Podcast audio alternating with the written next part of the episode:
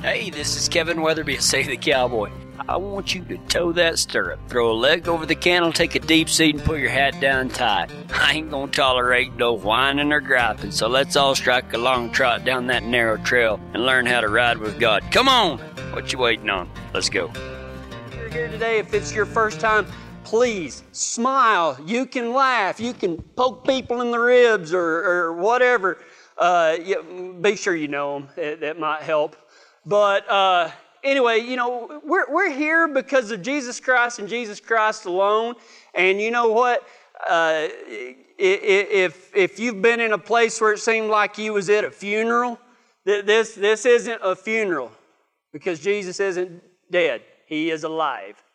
And so, Save the Cowboy, though, this is a sick pen for sinners, not a show ring for saints, you know.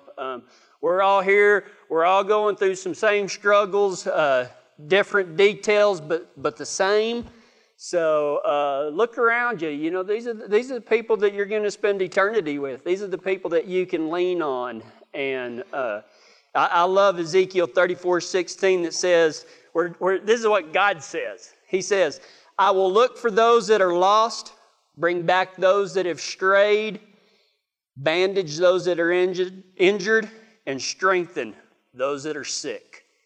And that is awesome right there. And that's everything that we're trying to do. We don't do any of it. We just point you in the direction of the man that can. So if you've got your Bibles, turn with me to Mark chapter 6. Mark chapter 6. I've been doing a lot of day working, which, you know, good grief. I absolutely... I am so fortunate. I love what I do. I get to preach God's Word on the weekends, and I get to cowboy during the week. And this time of year, I've been cowboying nearly every single day. And there hasn't been a whole lot of excitement, except for about 4 seconds one day. And I was out with the Carnahans, and we was west of Alberta ways on this kind of a... I don't know, it's like they're going to develop it, but they haven't developed it yet, so running some cows out there. And the pens out there was, I've seen better, okay? I've seen some better pens, and we had this one big old steer heifer, I don't even remember what it was black, and it was like this big. And it jumps out of the pens, and so, let's see, let me count. 4 words. 4 words. That took me a while, right? And so Charlie says the 4 words that every cowboy just loves. When the boss says, go Roper, boys. Yeah, all right. It just makes everything worth it. So me and Chris, we go over there. And I don't know if y'all saw that. Some of y'all on Facebook saw that picture I posted of Fiona, you know, standing there. I was walking over to get on her whenever I took that picture, and she's looking at me like, again? So we cinched up tight and got the rope down, and we started trucking, because she was just right out there with the cows. And so I went out there and just kind of got as close as we could, and, you know, the cattle looking around like, who you coming for? And then that heifer was like, oh, it's me. So she turned on the afterburners, Top Gun. She took off. Chris took off first after, and he didn't miss. It was just a practice swing. That's all it was. We don't ever miss. We don't ever miss. We take as many practice swings as we need to before we decide to catch. So Chris took his first practice swing, and whenever he got his practice swing out of the way, I went in for my practice swing. And poor Fiona... we were going as fast as we could, and she got me probably, I don't know, as close as she could. It was probably me to this speaker over here. I don't know, that's like 30 feet or something like that. And we're running at Mach 27, okay? I mean, she's got her ears laid back, and her nose is going like this, and I'm grinning. I got bugs in my teeth. It's great. And I'm swinging that big old loop, and I can tell we're not losing ground, but we're not gaining ground either. So I thought, I'm going to take my practice swing. So I reared back and I threw just as hard as I could. And I caught her. I was like, yeah! So I, and you know, when you throw that hard, I mean, you don't just kind of sit there on your horse like, dee-dee-dee-dee. You're using your entire body and everything's going like this. And I threw out there and I caught her and I reached out. I had a big old grin on my face if it could get any bigger, and I tried to grab my slack, and the heifer with my loop went, and Fiona followed.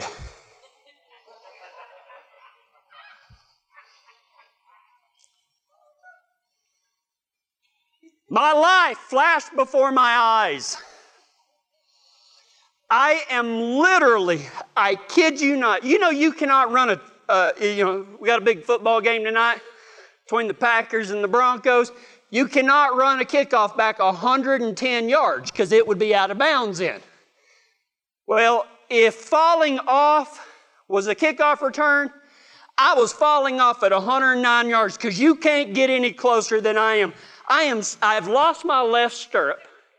I am standing up in my right stirrup, and my butt, I am literally this far from Fiona.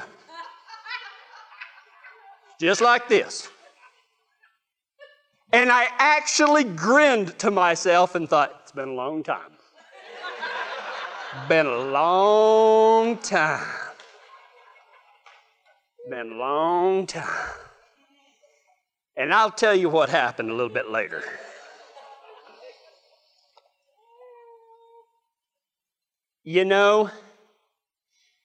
I wasn't paying attention very well to my riding. I was paying a whole lot of attention to a lot of other things, but it wasn't on my riding at that point. And there's a story in Mark chapter 6. Actually, there's some consecutive stories that kind of run in over about a 12 to 15 hour period of some other cowboys that were paying attention to a lot of other things than what they should have been paying attention. Now we pick up in Mark chapter 6, starting in about verse 30, and we see that Jesus, they go to this place, and they're trying to get away from the crowds, but the crowds have followed him and his cowboys or his disciples, however you want to put it. And they get over there, and they just start, they wanted to learn, so Jesus, even though he's tired, he's hungry, he's thirsty, he goes ahead and he starts teaching and everything, and he teaches through the day, and finally some of the cowboys, they come up and they're like, hey man, it's kind of getting late. None of these people have ate. Some of them ain't even got anything to drink. Why don't we shut this thing down? You send them away, Jesus, and send them back to town so that they can get something to eat. Well, Jesus, he says, well, why don't you feed them? And they were like, well, you want me to run to town to get, like a big foot long Subway, or, what do you, we're not going to eat Subway anymore, by the way, but that's a different story. And, so they, he says, no. He said, what do you have? I said, hang on. So they go and they check their saddlebags or whatever they have, right? They come back and they say, well, we got 5 loaves of bread and we got 2 pieces of fish. He said, awesome. Set everybody down in groups of 50 to 100, something like that. Just, kind of get it organized. And while y'all are doing that, Jesus took the bread and he broke it. And he gave thanks for it, put it in a couple of baskets or something like that, and then he said, y'all hand this out to everybody. 5 loaves of fish and 5 loaves of bread and 2 pieces of fish. And they fed 5,000 men. Now, you have to understand, everybody's probably got a wife or a girlfriend and maybe a couple of kids. So, there may be like 15 or 20,000 people here, and Jesus is feeding, or actually the disciples are passing out what Jesus has given thanks for, and everybody gets fed. It's one of the most amazing stories nearly ever. You ain't even got to be no hardcore Christian to know the feeding of the 5,000. But it doesn't just end there. You know, after everybody had had their fill, man, they picked up enough for some sandwiches later on that night and the next day. I mean, there was even some leftovers, right? And so after, boy, that's been a long, hard day. They done fed like 20,000 people. Anybody ever been a waiter or waitress? Yeah, you ain't never waited on 20,000 people, okay? So I'm sure all these cowboys were tired. And so Jesus, you know, he feels sorry for them. So at the end of a long, hard day, Jesus says, well, y'all go ahead and row yourselves across the lake. You know, and so he says, I'm going to go up on this mountain and pray. Y'all get across this sea. Y'all row your boat all across the sea. That's where that song came from. You know, most people don't know that. So they get up there and they start rowing, and Jesus goes up on the mountain and he starts praying, and he sees a storm come up. And he's watching his cowboys out there. I mean, they're trying to fight these wind and the waves. And, you know, he can see them struggling. And what I found funny in that is it says in Mark chapter 6 that he was watching them struggle early in the evening. And then about 3 o'clock in the morning, he decides to go over across the lake himself or across the sea, right? And so he ain't going to take no boat. He going to walk on water. Jesus ain't dumb. He's going to take the most convenient route, and that's going to be right across the water. He ain't going to let nothing stand in his way. So Jesus is strolling out there across the way, and there's a storm going on, right? And I love what the Bible says. There's just some little bitty things in there that just make me chuckle. And it says, for he was going to pass them by. I can see Jesus. I'm going to catch him. And he wasn't going to help them. He was just going to stroll on past them. I can see Jesus going, what's up, boys? Y'all doing good. See you on the other side. Well, he started to do that. Well, they freaked out, okay? So they got all terrified, number one, because there's this big storm. The waves are coming. They've been up all day. They're trying to row their boat across the lake. And now there's a sea. And now Jesus is walking on water beside them. So they get a little bit freaked out. And so in Mark chapter 6, verse 50, okay? At the end of verse 50, it says this. But Jesus spoke to them at once. Don't be afraid, he said. Take courage. I am here. Then he climbed into the boat, and the wind stopped. They were totally amazed, for they still didn't understand the significance of the miracle of loaves. And then here's a really, really sad piece of scripture. Their hearts were too hard to take it in. Their hearts were too hard to take it in. Now, these are guys that had, they nearly spend every waking moment learning from Jesus.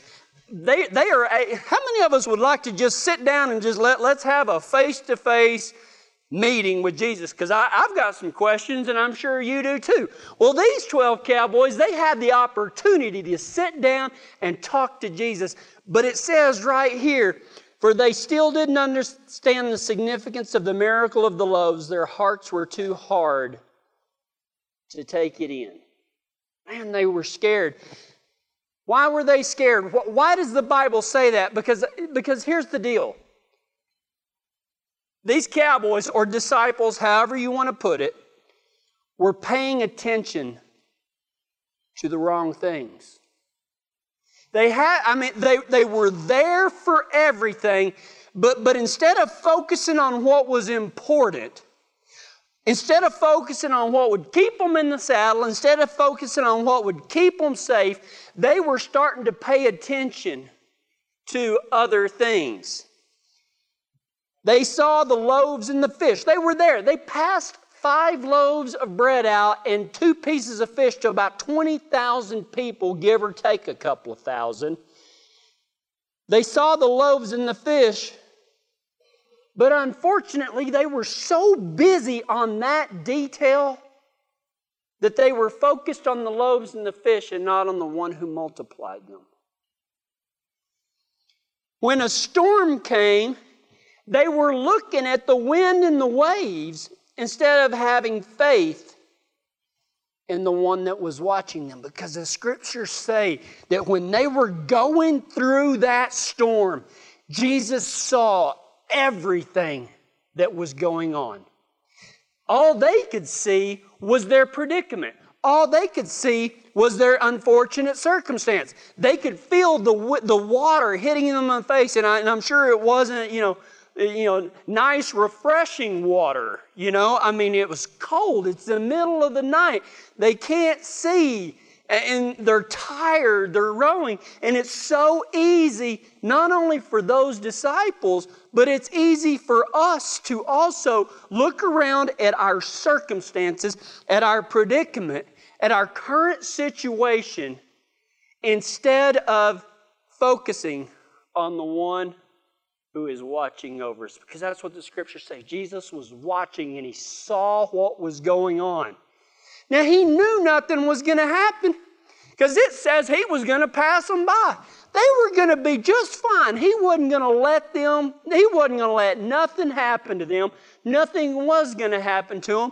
They were going to make it just fine. They just didn't believe that. That's why Jesus was going to pass them by. But he took pity on them whenever they got, they were scared. And then when they saw him, it kind of doubled that fear. And so he decided to calm their fears. But isn't it crazy that they saw the loaves and the fish, not the one who multiplied them? They were paying attention to the wrong thing. And it's not bad to see the loaves and the fish, but that's what they were concentrating on, was the loaves and the fish. They were concentrating and they were paying attention to the storm, not the one who's master over everything. And isn't it sad that whenever they see Jesus, they hollered out, and the Bible says that they were terrified because they thought it was a ghost. Isn't it a little bit sad that these disciples, these cowboys that spent nearly every waking moment with Jesus, believed more in ghosts than they did the Son of God? And that's why it says that their hearts were hardened. That's what happens to us when we start looking at things, when we start paying attention to things that I don't want to say that they're not important, but we can't start paying attention to the wrong things. Do you see your loaves and the fish or blessings? I mean, aren't we all thankful for the great lives that we have, of the great jobs that we may, or maybe in some certain sense we may not? But I know I look at my situation and I've got the greatest job in the world. I get to cowboy for real and for God, which is the same thing, but you know what I mean. Do you see your blessings more than you see the one that gives them? I mean, how often do we go, God, we thank you for doing this, and we thank you for doing that, and we thank you for doing this, and that's all good and well. But shouldn't we just be focusing not on what God does for us, but who he is for us? Because that's the source. Do you think Jesus is napping and isn't seeing the storm that you're going through? And you know what's funny? He went up on that mountain to pray. And the Bible says that now Jesus is seated at the right hand of God, and now we have a person, a high priest in heaven that is, what does the Bible say? I didn't write it down, but it's like sticking up for us day and night in front of God. Man, look at what my son is doing. Look at what my daughter is doing. Aren't they doing great? Where before the devil was always condemning us, but now God says, I ain't going to listen to you no more, devil, because my son is here, and based on what my son has done, Jesus is up there day and night before the throne, proclaiming the good things that we do in his name to his Father in heaven. But too often, we start looking at other things. We start paying attention to the wrong things. We think Jesus is napping and doesn't see that the storm that we're going through. Because we're all going through a storm. Either you're going through a storm right now, or you've been through a storm, or guess what? hunker down because you're probably going to go through a storm. It's called life. This isn't heaven. This isn't going to be perfect. Bad things are going to happen. But we must pay attention to the one that's praying for us up on the mountain, and he sees everything that we're going through. Is your fear blinding you to who God is? Does it make it hard to see Him even when He walks right up to your boat? See, a lot of times, we just get distracted. We start paying attention to the wrong things. We start paying attention. We overextend ourselves. We throw ourselves too far out there, and then we wonder why we are, headed for a fall. We've got to learn to pay attention to the right things. I had thrown that loop, and it landed, and I was excited. That's probably the longest, and nothing against it, but if you ain't never just screamed out across a pasture where you don't know if there's gopher holes, you're in grass, you can't see the ground, your horse can't see the ground, but it's just laying it all out there, and you throw as hard as you can, and you catch, and you reach out there to pull your slack, and not only is your slack not there, but your horse ain't there either.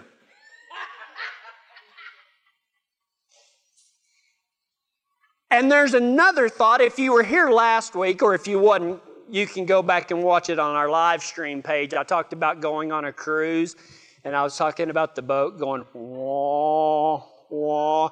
Well, I got to do that in person this week, because I was out there. The only thing touching any part of that horse or saddle was my right foot that was still in the right stirrup, and it was about this far from the horse, and I am way out here.